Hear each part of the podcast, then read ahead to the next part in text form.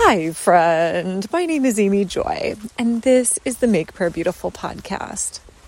On May 3rd, 2023, our dog, Shadow, died.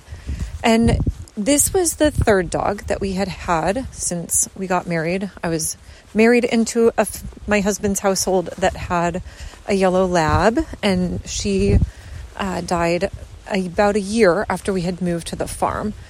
And then we had a dog that we got via Craigslist back when they still had pets. And she had been a Labrador that had been bred for a few seasons, and the kennel was shutting down. So we were so blessed to have Bitsy, the yellow lab. And then she was impregnated by one of the neighbor dogs. So then we had Shadow and a whole bunch of puppies. we had brought her to be, um, I think we brought her to be fixed. And anyway, a little too late on that one. So a Shadow was a half yellow lab and then a quarter, maybe poodle and quarter boxer or something. Anyway, she was, she looked like a, a black lab.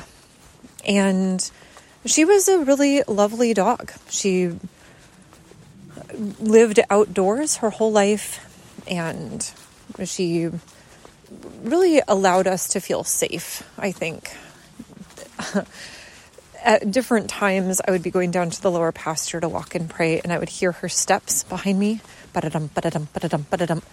And as I was coming down to the lower pasture the day that she passed, I thought, oh, oh, yeah, there there won't be that time again. She would run around the hills uh, when Phil was still taking care of cows. And when we had said to our youngest, who's nine, that she was likely to die within the week, he got teary and we went out. She was just lying with her head up, kind of looking over the farm, and she had gotten really skinny there at the end. And she wasn't whining or didn't really appear to be in much pain, but just was very still. And so I put my head, my hand on her head and said, Thank you and bless you. And when Jesus comes, then you can go with him. You can always trust him. And I said, Caleb, you could say goodbye as well. And he put his hand on her head and said, Thank you for always being there for me which was a remarkably tender thing because I don't know that I've ever watched them play together. I don't know that I didn't realize that they had really much of a relational connection. But I'd also realized mm, the rest of us had lived on the farm long enough to go through cycles of animal death and he really hadn't. He really had been spared for the various deaths that we had to deal with on the farm. And so for him, this was really an intense situation. And when Phil got up in the morning and saw that she had passed a little later in the day, he and one of our other sons dug a um, burial hole for her and carried her in a towel over and then invited the rest of us to come to the burial if we wanted to. And so we we were there and even Caleb was there I put my arm around him and we we watched as her body was covered and then we sang the doxology because I think that things like that need a little bit of ceremony. there is a reason why the Lord gives us ceremonies and it's a way of helping to channel the grief. And it fascinated me because Caleb would say things like, I'm just feeling a little depressed.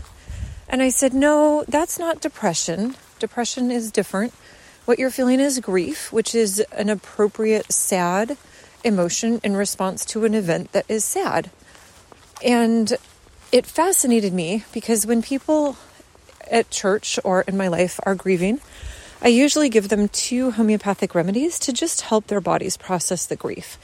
One is called Ignatia, and the other is called Aconite.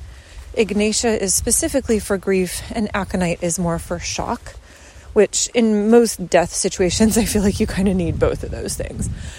And so I had started off with just a 30C, which is a lower dose homeopathic remedy.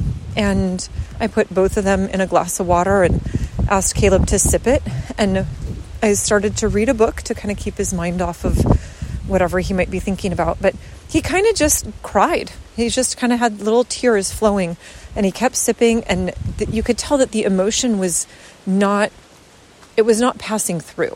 And so I found my 200C, which is a stronger dose. You can buy these things on Amazon, Ignatia 200C and Aconite 200C. And once those were in a glass of water and he sipped those, he immediately recentered. And I also said to him, grief comes in waves. This is very normal that you'll feel sad for a bit and then you'll feel okay. And then a little bit later, you won't be expecting it. And then all of a sudden, you'll feel sad again. That doesn't mean that you're doing anything wrong. It's just the way that your body processes through the grief. And so you can always take another sip of the water but don't be disturbed or think that something is really off. That's just how grief works. And he said to me a few times throughout the course of the day, Mom, you were really right. Grief really does come in waves. And so I offer that to you in part because I don't know that most of us really have language around how to help ourselves or our children walk through grief, even just practically, or language to help define what's happening.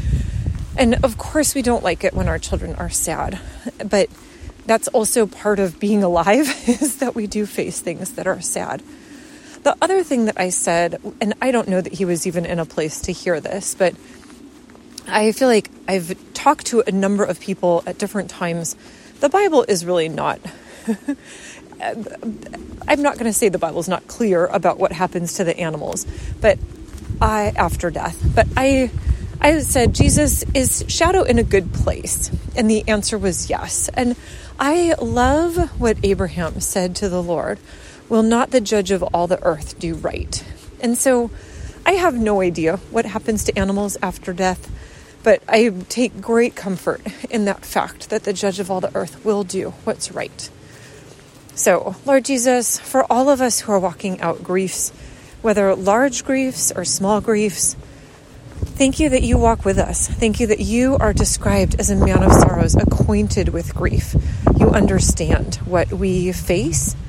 And we thank you, Lord, that you are a high priest who's able to sympathize with our weaknesses. Yeah, we thank you, Jesus. In your precious name, amen.